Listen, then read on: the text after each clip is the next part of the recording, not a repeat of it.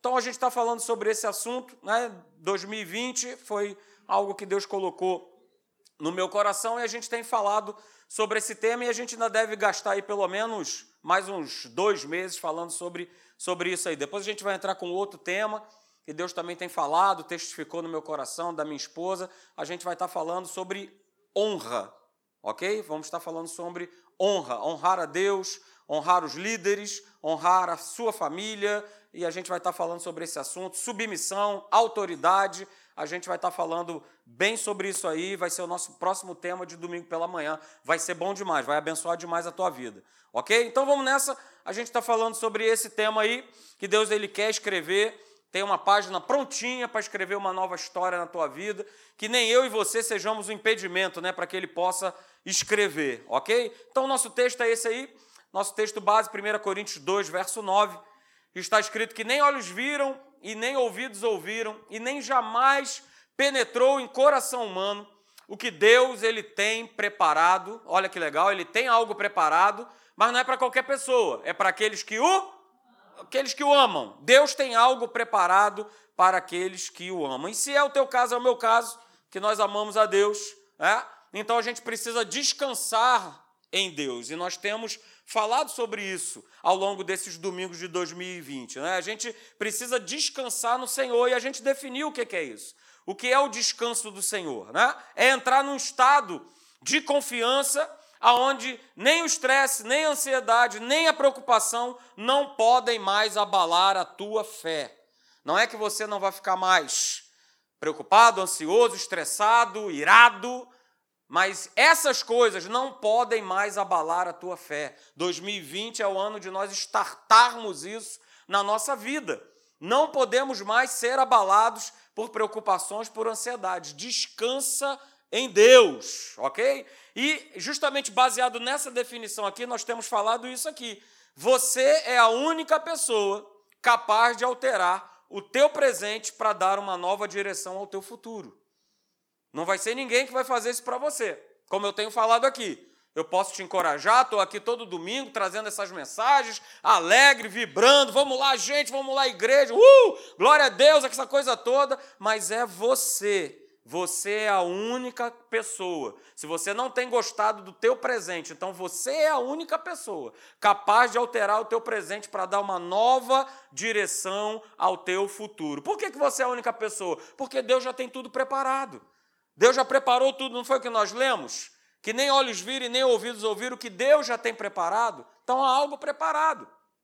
E a gente não pode entrar na pilha do inferno para não tomar essas decisões. E eu tenho falado sempre essa, essa frase: se eu não decidir mudar aquilo que eu faço, mudar aquilo que eu penso, né? mudar aquilo que eu né, ajo, a minha maneira de agir, hoje todos os meus amanhãs serão iguais a ontem.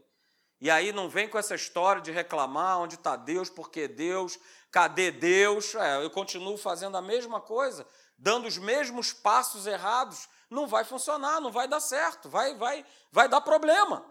Então essa frase ela é libertadora, queridos, muito libertadora. E há uma promessa sobre a nossa vida. Nós temos falado aqui, começamos a falar no culto da virada, e eu tenho repetido essa frase que é para você não esquecer, para você receber esse texto da palavra de Deus sobre a tua vida. É? Isaías capítulo 54, verso 2 e 3. Olha, alarga o espaço da tua tenda, estenda-se o todo da tua habitação e não o impeças. Olha que interessante, a gente pode impedir. A gente, com as nossas ações, com as nossas atitudes, com a nossa maneira de pensar, a gente pode impedir. A gente pode impedir o agir de Deus. É, tudo aquilo que Ele tem reservado para nós. Mas se a gente não impedir, se a gente alongar as nossas cordas e firmar bem as nossas estacas, a gente vai transbordar. Legal. Né? Para a direita e para a esquerda. E não somente nós, a nossa descendência, os teus filhos, os filhos dos teus filhos, eles também serão bem-sucedidos. Amém? E eu tenho falado, queridos, e eu tenho declarado é, isso, né? Deus sempre te dará Deus sempre te colocará nas melhores condições e nas melhores oportunidades. Pega isso.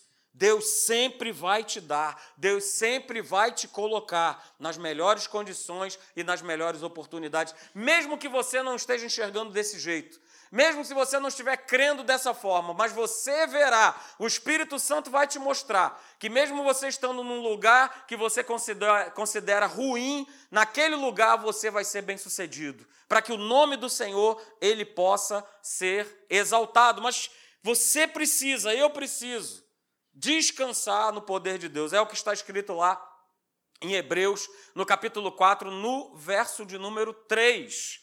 Nós, porém, é, os que cremos, tem esse detalhe aí importantíssimo, que não pode ser esquecido, os que creem, nós vamos entrar no descanso. Mas, pastor, minha vida está pegando fogo, aleluia. Está pegando fogo, deixa queimar, deixa virar torresmo, mas se você descansar em Deus, no final dessa história, você não sai nem com cheiro de churrasco. Você não sai nem, nem esfumaçado. Ah, como Sadraque, Mesaque e Abidinego. Foram lá, os caras que foram jogar ele morreram queimados, mas eles estavam lá, né? Uh, aleluia, toma, toca aí para mim. Vamos lá. Ih, rapaz, chegou um quarto camarada aí para bater uma altinha com a gente, vamos embora. Vamos aí, uh, aleluia, glória a Deus, vamos embora. E estavam jogando futebol dentro da fornalha. É? Só que Jesus estava lá, né? Uh, aleluia, dono da bola, dono de tudo. É? Foi participar lá com os meninos. Então descansa, queridos, a gente precisa descansar. E no domingo passado, né, a gente falou um pouco sobre essa escolha. Aliás, logo mais à noite vou estar falando sobre exatamente sobre esse tema, a força das escolhas. Tá bom? E a gente falou domingo passado sobre o escolher descansar, o escolher crer no que Deus ele tem a dizer ou naquilo que ele já disse. Porque ele já disse. Mas Deus ele não se limita somente à sua palavra. Ele também ministra no nosso coração, individualmente. Ele trata com você de maneira personalizada. Ele é o nosso prime, aleluia. Ele é o Deus personalité. Trata com você ali, ó, exclusivo. Tem lá ele lá à tua disposição 24 horas por dia, sete dias na semana, para te atender de maneira exclusiva. Fala, meu filho, o que, que você quer?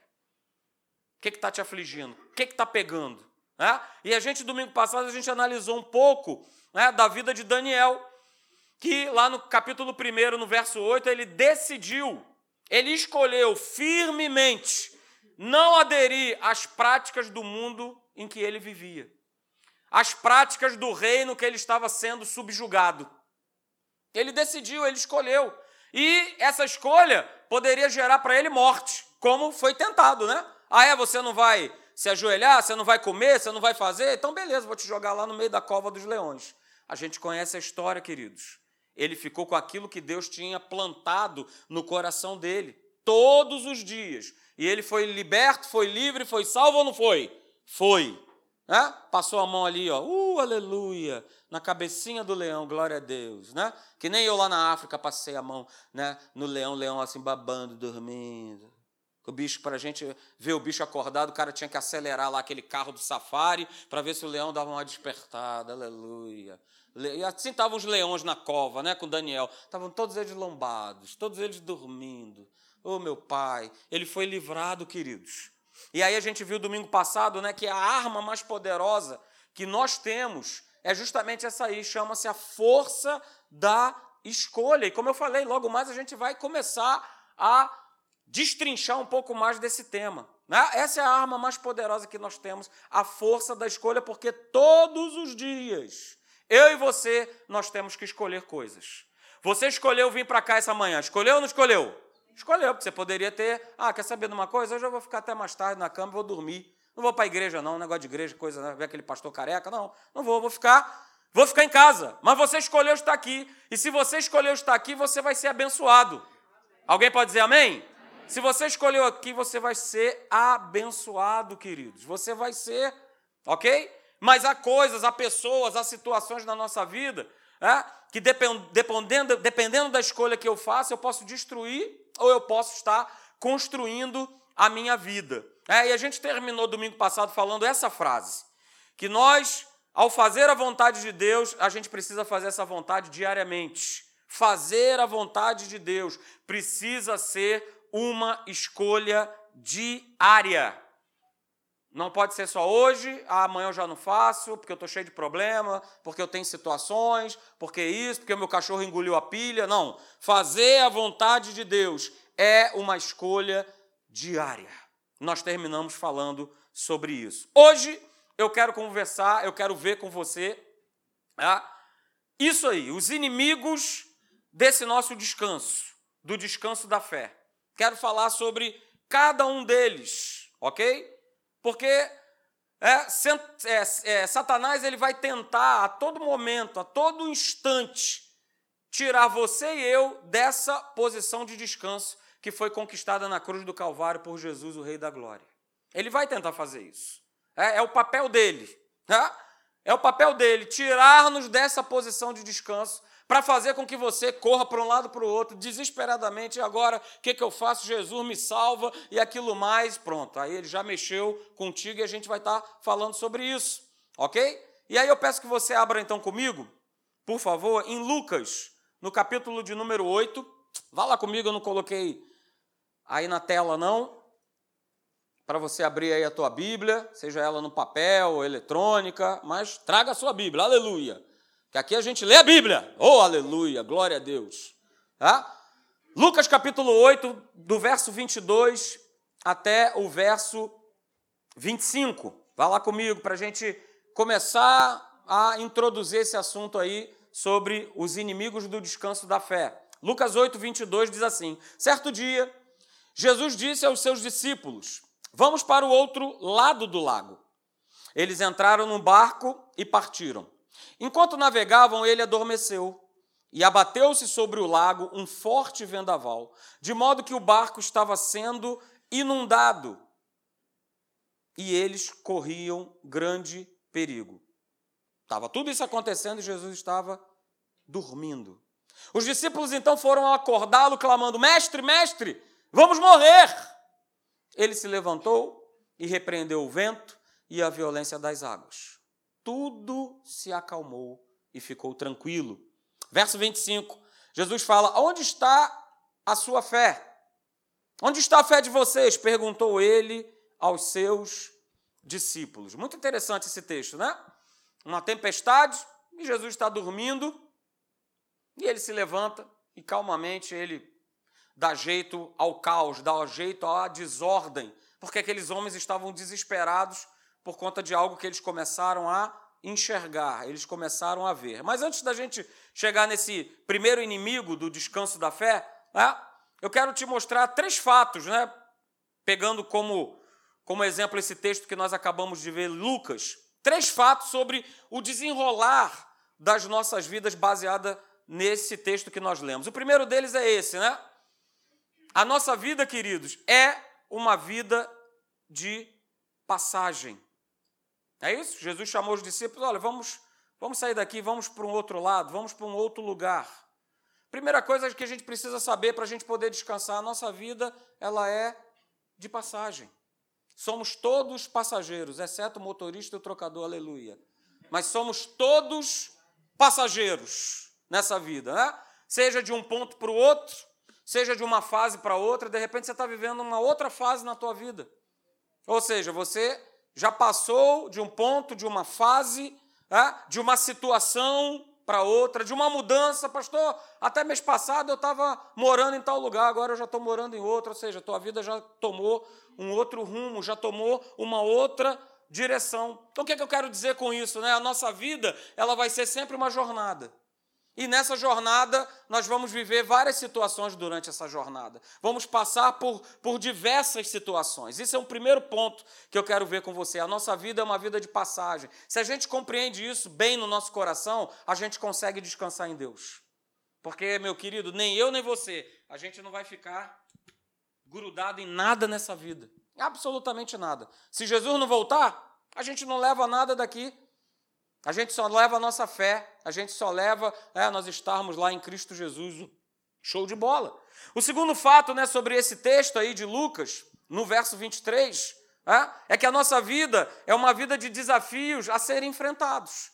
Todos nós aqui passamos por lutas, por problemas e por desafios, queridos. Ok? E, obviamente, muitos desses desafios podem colocar a nossa vida em perigo, podem ter a possibilidade, às vezes, até de tentar destruir a nossa vida. Mas a gente precisa entender que enquanto estivermos aqui nessa terra, nós teremos desafios, nós teremos problemas, nós teremos situações, mas se nós descansarmos em Deus, Ele resolverá cada uma delas. E o último fato, o terceiro fato é esse aqui. Tá?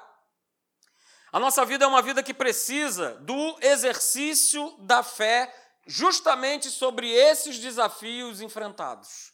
Se eu não enfrentá-los com a minha fé, com a minha crença, no descansar em Deus, não vai ter como eu conseguir enfrentá-los.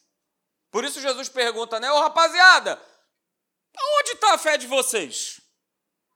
Estou aqui com vocês, descansa na minha presença. Então a gente pode chegar à conclusão que a gente só vai movimentar né, o nosso peão chamado vida no tabuleiro é, se nós conseguirmos ir de um ponto para outro, exercendo a nossa fé sobre os desafios que vão se apresentar. É assim que eu vou conseguir caminhar, é assim que eu vou conseguir é, entrar firme nessa jornada, vencer, caminhar, ir passando desafio após desafio. De, e eles não vão parar de acontecer. Não vão em cada uma das nossas vidas, queridos. Então quero que você guarde isso é, nessa manhã. Aleluia. Guarde isso aí, olha. Viver sem exercer a fé na palavra de Deus é naufragar no meio da vida. Se eu não exercer a minha fé no que diz a palavra de Deus a respeito de todos os assuntos que dizem respeito às nossas vidas, eu vou naufragar, eu vou ficar no meio do caminho. Pastor Alexandre tem trazido essa série aos domingos à noite, né? Navegando em meio às tempestades. Pois é, vamos navegar sempre em meio às tempestades. A nossa navegação, ela vai ter tempo de calmaria, ok, mas na maioria das vezes ela vai ter tempo de tempestade. E eu preciso exercer a minha fé. Porque se eu não exercer a minha fé, eu vou ficar pelo meu, no meio do caminho. E Deus não chamou nenhum de nós, nenhum de vocês, a ficarem no meio do caminho na jornada chamada vida. Vocês não precisam e não vão ter que ficar no meio do caminho. E aí, olha só que interessante, veja o que diz lá em Apocalipse, capítulo 14, verso 12, na Bíblia Viva. Veja o que está escrito lá: que isto anime o povo de Deus a suportar com perseverança cada provação, cada teste e perseguição. Porque os santos dele são os que, olha aí, eu grifei, até o fim permanecem firmes na obediência às suas ordens e na confiança em Jesus. Ou seja, permanecem firmes no exercício da fé. São esses.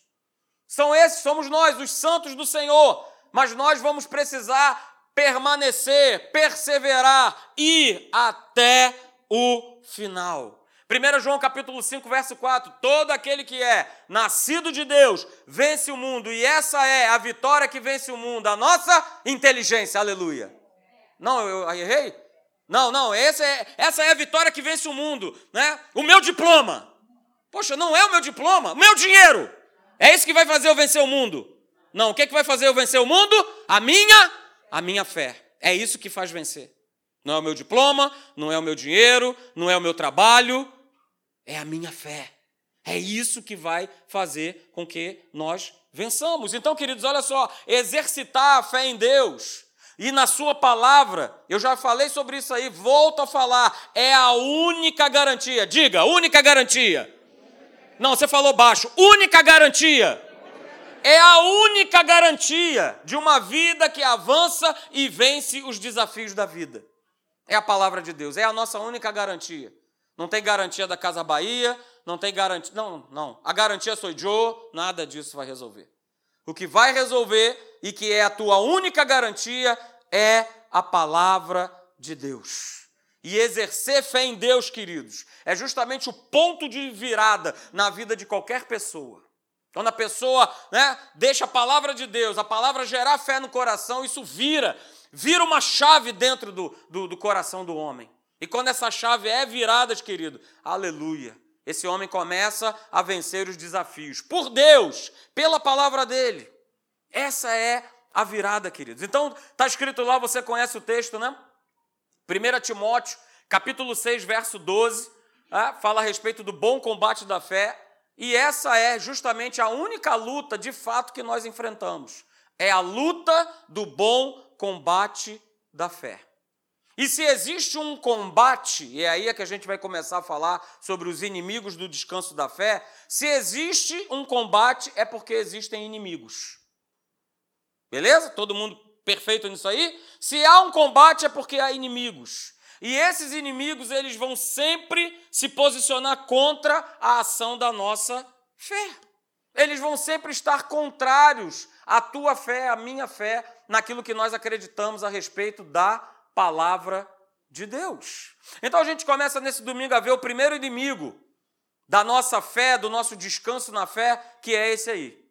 Esse é o primeiro inimigo, a força dos sentimentos. Mas é uma palavra que já acaba com isso de uma vez por todas na nossa vida, chamada 2 Coríntios capítulo 5, verso 7. Visto que andamos por fé e não por quê? Pelo que a gente vê, pelo que a gente vê. A gente anda por fé. 2 Coríntios 5, 7 já derruba isso aí. Mas a gente precisa viver né, pela fé para que a gente não seja abatido por essa força, porque é uma força. É uma força. Uma força da percepção dos sentidos físicos. É aquilo que se vê, é aquilo que se ouve e é aquilo que se sente.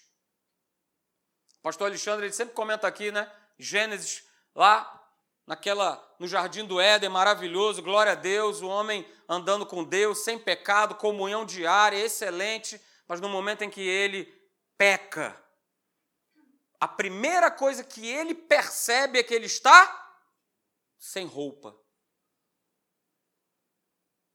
Força da visão. E a segunda coisa que eles fazem é se esconder, porque diz a palavra que eles tiveram medo, vergonha, outro sentimento, e por isso eles se esconderam. A força dos sentimentos ela é muito grande, queridos. Muito grande. Ah, pastor, então por que, que Deus nos criou com sentimentos? Ele nos criou com sentimentos, com alma, não é isso? Nós somos seres espirituais que possuímos uma alma e habitamos em um corpo. Então Deus ele fez essa tríade maravilhosa e perfeita e é claro que por nós mesmos nós não íamos conseguir dominar a força dos sentimentos. Mas existe um Deus chamado Espírito Santo que habita em você, habita em mim, habita em nós, capaz de segurar essa força. Ou seja, Deus ele provê tudo, Deus provê todo o escape para mim e para a tua vida. Mas eu quero ver com você nessa manhã, né? Por que, que aquilo que eu sinto, por que, que isso mexe tanto comigo nas minhas emoções, que me abala e que quer falar mais alto? Por que, que é que aquilo que eu sinto, aquilo que mexe comigo nas minhas emoções, que me abala, quer falar mais alto? Quer falar mais alto que a minha fé? Quer falar mais alto do que o meu descanso na fé? O primeiro motivo é esse, queridos. Porque aquilo que eu sinto é, é a reação natural das pressões da vida. O que eu sinto é uma reação natural daquilo que a vida nos pressiona. E o primeiro impulso né, de reação a tudo que nos acontece ao redor, será sempre um impulso para uma reação natural e lógica. Por quê? Porque nós somos humanos.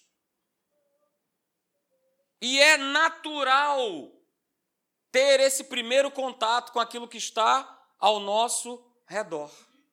Mas não somos mais seres simplesmente naturais. Mais do que isso, nós somos seres espirituais assentados em lugares celestiais com Cristo Jesus.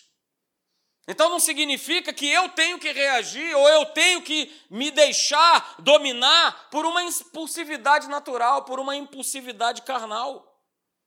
Eu não preciso reagir, eu não preciso me deixar dominar. Ah, vou contar para vocês um exemplo sensacional que aconteceu comigo essa semana. Sensacional. A respeito de não reagir é, sendo provocado, inclusive, por uma outra pessoa. Estava indo durante a semana, se eu não me engano, foi quarta-feira, buscar minha filha na escola, porque ela sai mais cedo, e aí eu saí um pouco mais cedo do meu trabalho, é, e no meu trabalho eu não, eu não consigo ir de carro, não tem lugar para estacionar. Então eu desci de onde eu trabalho, lá no centro da cidade, e fui pegar o ônibus, que o ônibus deixa na, na porta, praticamente, da escola dela, lá na Tijuca. E ali da escola nós nós vamos caminhando, é um trajeto curto, a gente vai lá para a estação de São Cristóvão no trem, a gente pega o trem, solta na estação de Olaria, que a gente está praticamente também em casa. Eu estava sentado, sentado do lado da janela, o ônibus tinha poucas pessoas, porque ainda ia dar duas horas da tarde, então o ônibus estava vazio. E daqui a pouco passou uma senhora, tá? Ela passou uma senhora, eu estava sentado aqui, imagine, imagine pastor Marcelo sentado na janela do ônibus, ali, tranquilo, na minha, pensando, aleluia. Daqui a pouco a senhora chegou. Quando ela ia sentar, ela olhou para mim e falou assim: Não pode ser você. Eu olhei para ela. Não, mas não, mas é você mesmo. Aí ela ia sentar de novo e falou: Não, mas mas você não pode estar aqui, você não é pobre. Eu olhei para a cara da cidadã. Falei, meu Deus do céu, da onde que saiu essa criatura, gente? Eu não posso andar de ônibus, porque se eu estou andando de ônibus eu sou pobre. Aí eu olhei para a cara dela. É, a senhora é. Não, é, eu te conheço, é. Você é o pastor. É. Eu falei, pronto. A louca da igreja. Ai, Jesus. Bom, pelo menos da minha igreja eu sei que ela não é. Glória a Deus, aleluia. Lá da Tijuca. Esse povo da, esse povo da Tijuca, oh, meu pai. É lá da Tijuca. Falei, bom, já é da igreja. Ai, meu pai, lá vem. É, você é o pastor, eu estou olhando para ela. É você é o pastor, pastor. Não, não, não. É a sua filha, é a melhor amiga da minha filha. Eu falei, ai meu Deus, a Marina, o que, é que ela está fazendo, Jesus? Falei, será que também a Marina, né? A Luísa, e agora? É, o nome da sua filha é. É Marina! Falei, aham. É isso aí o nome da minha. É, minha filha é fulana de tal e tal, elas são muito amigas, que não sei o quê, e tal, tal, tal. É, é pastor. Eu falei, você é da Academia da Fé? Sou, sou da academia. Olha, sou não, eu era, né, da Academia da Fé, porque eu, eu pastor, eu estou frustrada com Deus. Deus me frustrou. Aí eu continuei olhando para ela, né? Já doido para. Estava em paz no meu ônibus, tranquilo. Paz. E aí a mulher me pega e começa a falar um negócio desse. Aí eu, calmamente, é, aleluia, longanimidade, bondade, domínio próprio, aleluia. Virei para ela e falei assim: Olha só, a senhora pode se frustrar com todo mundo, minha querida, mas menos com Deus. Deus ele não frustra ninguém. Os homens, as pessoas, eu mesmo posso frustrar a senhora, mas Deus não frustra ninguém. Não, mas é porque eu tenho umas coisas para resolver aqui dentro de mim. Ou seja, queridos, resumindo essa história toda, sentimentos, problema de relacionamento com outras pessoas. É lógico, né? Com um comportamento desse só pode ter problema de relacionamento com outras pessoas. É óbvio. Ah? Mas assim, o problema é o outro, né? Eu vou estar falando sobre isso logo mais à noite. O problema é o outro. O problema é sempre o outro. O problema é sempre o outro e a gente precisa dominar, com a ajuda do Espírito Santo, as reações que muitas vezes a gente quer ter. Porque você estava, estou lá tranquilinho no meu ônibus e. Olha aí. Ainda falei com ela, falei, poxa, mas olha só, eu ando de ônibus, ando de trem, qual é o problema nisso? Não, mas você ia de carro para a igreja. Sim, quando eu estou com a minha família, eu vou de carro, normalmente. Eu vou para a igreja. Mas isso não me qualifica ou me classifica como pobre, como rico.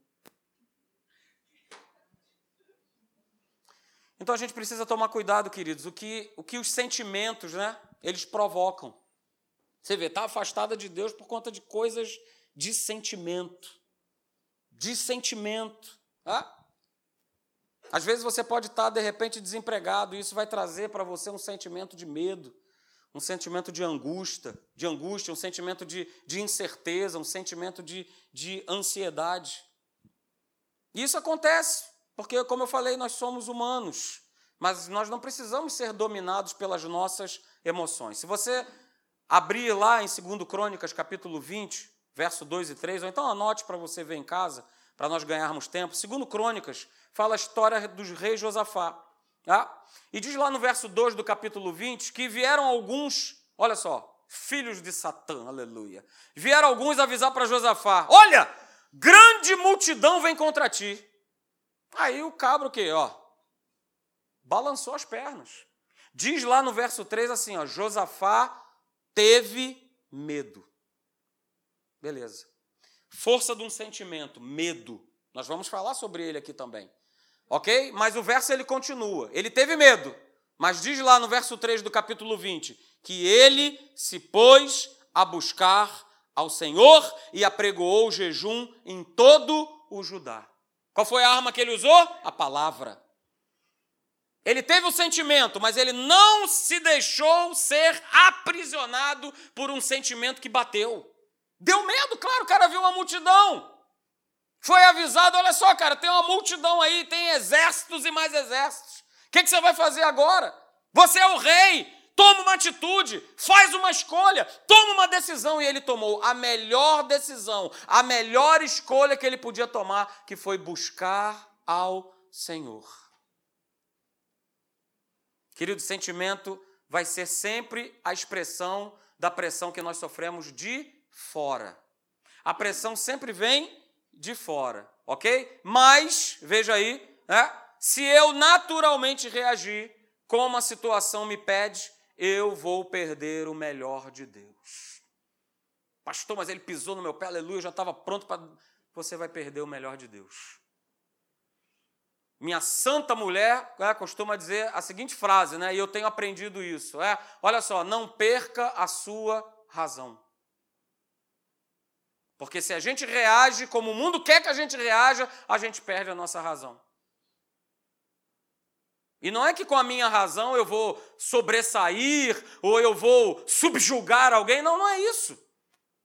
Mas se trata né, de não perder aquilo que Deus tem de melhor para a minha vida e para a tua vida. Se a gente naturalmente reagir, como muitas vezes, muitas vezes mesmo a situação pede, a gente perde o melhor de Deus. For reagir, minha senhora, olha só, a senhora deve estar, tá, bateu com a cabeça em algum lugar aí, né? Ou deve ter fumado a maconha estragada, porque não é possível. A senhora me abordar dentro do ônibus uma hora dessa para dizer isso, isso, isso e aquilo outro. Que história é? A senhora está doida? Pronto, aí a mulher que já tem um monte de sentimentos, de, de problema. Pastor miserável, dá bem que eu saí dessa igreja. Olha só como é que ele me tratou. Olha só, que me ama. É por isso que eu saí daquela igreja a gente perde o melhor de Deus. O segundo motivo, queridos, porque aquilo que eu sinto mexe comigo, mexe com as minhas emoções, quer me abalar e quer falar mais alto, é esse aqui. Tá? Porque aquilo que eu sinto mostra uma realidade que é muito fácil de eu ver, perceber e ouvir. A gente está trabalhando a força dos sentimentos, não, não se esqueça disso. Aquilo que eu sinto vai mostrar uma realidade que é muito fácil de ver, que é muito fácil de perceber e ouvir. E nós somos mexidos emocionalmente com aquilo que a gente ouve, com aquilo que a gente vê. Nós somos emocionalmente perturbados com isso. É, ontem à noite mesmo, né, a gente estava de saída para ir passear e tal, aí, pum, apareceu lá no meu celular o nome da minha mãe. Pronto eu já, na hora, você na hora associa isso.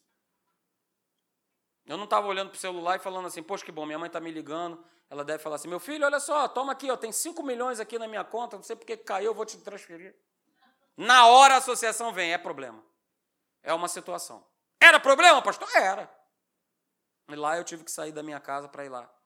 A gente é mexido, queridos, emocionalmente por aquilo que a gente vê, por aquilo que a gente ouve.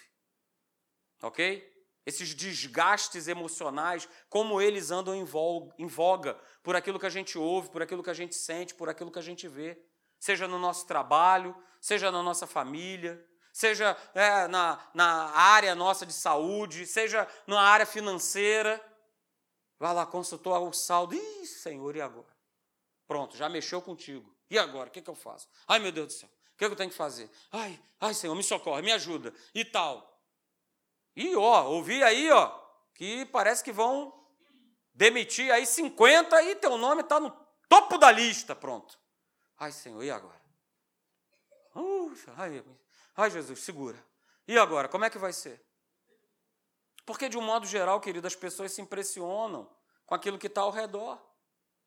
E aí elas começam a ser governadas por essa pressão, por essa primeira impressão. A gente precisa fazer um exercício de que aquilo que eu vejo, aquilo que eu sinto, aquilo que eu ouço, a primeira coisa tem que ser rechaçar isso. Eu saí de casa, entrei no carro e falei: Senhor, me dá sabedoria. Senhor, toma conta dessa situação. Senhor, não sei o que eu vou encontrar lá em casa, na casa dos meus pais, mas Senhor, me dá sabedoria, toma conta. Senhor, no nome de Jesus. Eu fui orando até chegar lá, até parar meu carro. E não, ai meu Deus, o que será que tem agora? Ai, Senhor, meus pais são idosos. O que, será que aconteceu? Ai, Jesus, ai, meu Deus do céu, ai, ai, agora, e o que, é que eu faço? E se tiver. Senhor, toma conta. Vai na frente. Me ajuda, me orienta, me dá sabedoria. Existe uma tendência a nos entregarmos, queridos, ao que nós estamos sentindo. A gente acaba sendo governado por aquilo que a gente sente, que na verdade nada mais é do que uma tradução daquilo que a gente vê e daquilo que a gente ouve. Então, olha só, guarde isso nessa manhã. A estratégia do inferno é e sempre será. Coloque os teus olhos nos sentimentos e você vai estar com os teus olhos fora da verdade. Meu pai amado, guarde isso aí, anota isso aí, bate foto, repassa, manda pelo zap. A estratégia do inferno sempre vai ser essa. Pastor, mas o meu filho está assim. Pastor, mas essa situação, pastor, isso, é aquilo outro. E aí eu começo a botar só o meu foco nisso que eu estou vendo, no problema, na doença, na escassez, no trabalho, nos meus relacionamentos, e eu vou cada vez mais me distanciando da palavra de Deus.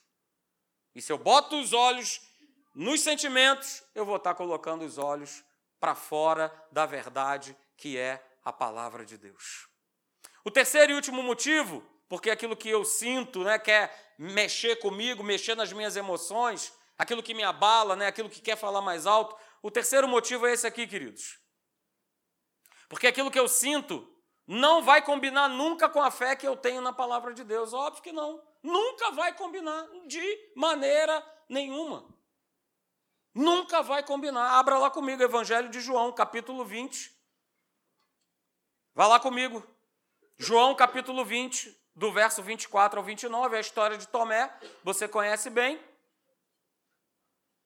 Você vai ver que um sentimento dele não tinha nada a ver com a palavra. E o cabra tinha convivido com Jesus três anos e meio, visto o que viu, ouvido o que ouviu. Pensa, pensa num cara abençoado que estava ali, ó, convivendo com Jesus o tempo todo. E o cara ainda foi capaz de dar a declaração que deu. A gente vai ver agora aí. João, Evangelho de João, capítulo 20, Evangelho de João 20, a partir do verso 24, diz assim: olha, ora, Tomé, um dos doze, chamado Dídimo, não estava com eles quando veio Jesus. Disseram-lhe então os outros discípulos: Tomé, nós vimos o Senhor. Mas ele respondeu: Olha aí, cara andou com Jesus, cara. Por isso que essa história de que, ah, não, né? Não, se eu ver o, o, o paralítico andar, né, o cego enxergar, ah, agora eu vou crer em Jesus, ah, agora eu vou para a igreja. Vai nada, vai nada. Porque esse cara andou três anos e meio com Jesus e dessa declaração: olha, se eu não vir nas suas mãos o sinal dos cravos, e ali não puser o dedo e não puser a mão do seu lado, de modo algum acreditarei. Essa foi a frase dele. Três anos e meio andando com Jesus, para cima e para baixo, vendo curas, maravilhas, água virando vinho, multiplicação de pães e peixes, gente sendo curada à torta e à direita, que nem lixo. E o cara dá uma declaração dessa. Não, não, de jeito nenhum. De modo algum acreditarei. Verso 26: Passados os oito dias, estavam outra vez ali reunidos os seus discípulos e Tomé com eles. Estando as portas trancadas, veio Jesus, pôs-se no meio e disse-lhes: Pai seja convosco. E logo disse a Tomé: Jesus é demais, cara. Cabra bom esse tal de Jesus. Na hora ele veio: Ô Tomé, põe aqui o dedo e vê as minhas mãos. Chega também a mão e ponha no meu lado. E aí o Senhor Jesus fala para Tomé: Tomé, não sejas incrédulo, mas o que? Crente. Por isso que a gente usa uma nomenclatura muito errada para as pessoas que estão aí fora. Ah, os incrédulos. Não estão incrédulo, não. Incrédulo é quem está na igreja. Incrédulo é quem está ouvindo a palavra e não dá crédito a ela. Isso é ser incrédulo. O pessoal lá fora é ímpio, perdido, sem Jesus. Vive nas trevas. Isso é, é quem está lá fora. Mas tem muito crente incrédulo. Ouve a palavra e não acredita. Ouve e não acredita. Ouve e não acredita. Foi o caso de Tomé. Ouviu, ouviu, ouviu e na hora H, na hora do vamos ver, não acreditou. E aí no verso 28 diz: Respondeu-lhe Tomé, Senhor meu e Deus meu. E aí Jesus fala para ele e nos ensina, a cada um de nós: Ué, porque me viste, creste? Então deixa eu te falar uma coisa: Tomé e igreja do Senhor, bem-aventurados os que não viram e creram. Então, querido, segura aí essa frase. Nunca, diga, nunca. Nunca coloque o que você sente antes da palavra de Deus. Recebe nessa manhã. Nunca coloque o que você sente antes da palavra de Deus. Queridos, o domínio do sentimento vai tentar empurrar a fé para baixo, mas o nosso exercício da fé ajusta o nosso sentimento. Se eu estou exercendo fé, se eu estou crendo na palavra, querido, as minhas emoções elas são ajustadas. Quanto mais eu busco a Deus, quanto mais eu tenho comunhão com Deus, mais os meus sentimentos são ajustados. Mais os meus sentimentos são ajustados. Não é isso? E a gente deveria pegar exemplos naturais da nossa vida, para também na nossa vida espiritual fazer a mesma coisa. Não é isso? Quantos aqui acordam para ir trabalhar? Levanta sua mão aí. Pastor, eu acordo para ir trabalhar. Pois é. Você espera sentir para ir trabalhar? Não, pastor, hoje eu estou sentindo, então eu vou. Aleluia. Mas hoje eu não estou sentindo, então eu não vou. Não vou. Eu também sinto. Uh, como eu sinto. Faltando três meses para me aposentar. Como eu ando sentindo vontade assim de. Ah, hoje eu não vou, não. Tá chovendo, tá friozinho.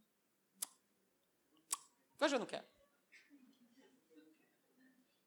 Mas aí o pastor Alexandre faz a questão de me lembrar que nesse dia tem futebol na terra do Flamengo. Eu tenho que ir. Oh, aleluia, vamos levantar. Então agora a gente levanta. Oh, hoje nesse dia tem tênis. Então vamos. Aleluia. Vamos. Mas cada um de nós aqui toma a decisão e faz a escolha e vai ajustando aquilo que sente. Pastor, eu estava com a dor de cabeça, aleluia. Mas a mim mesmo tem que trabalhar. É, você não ajustou ou não ajustou? Ajustou.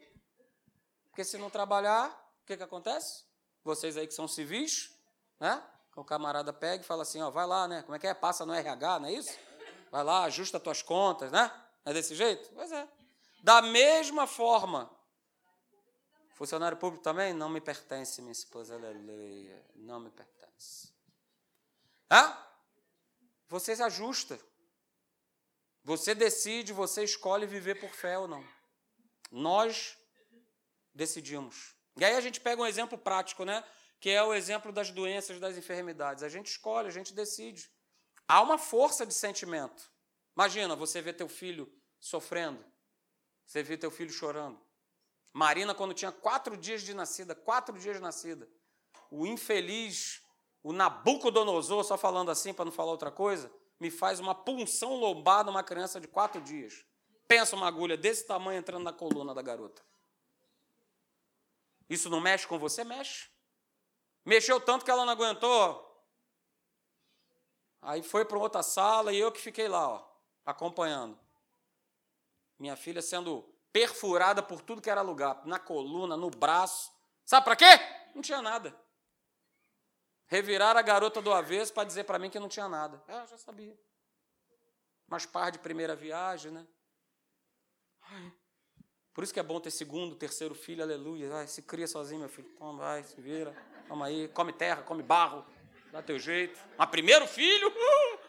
Ah, meu pai! Coitadinho do papai e da mamãe. Ai, ai, aleluia. Então, queridos, para a gente terminar, você pode ficar de pé. Guarde isso nessa manhã. Fé não é sentimento. Você não sente fé, você decide ter fé. Há uma força, há uma força de sentimentos, mas a gente escolhe, a gente decide ter fé, a gente decide descansar na promessa de Deus. Pastor, tem uma promessa? Tem. Certamente ele levou sobre si as minhas doenças, não foram só as minhas, foram das minhas filhas, foi do teu filho, da tua filha, da tua família. E aí a gente decide: opa, eu vou confiar, eu vou acreditar até o final. O que eu estou vendo não é legal. O que eu estou vendo, mas não, per não permite que o que você esteja vendo, ouvindo ou sentindo venha mexer com você. Confia no Senhor, confia nele até o final. Confia nele até o final. Não deixe de confiar, queridos.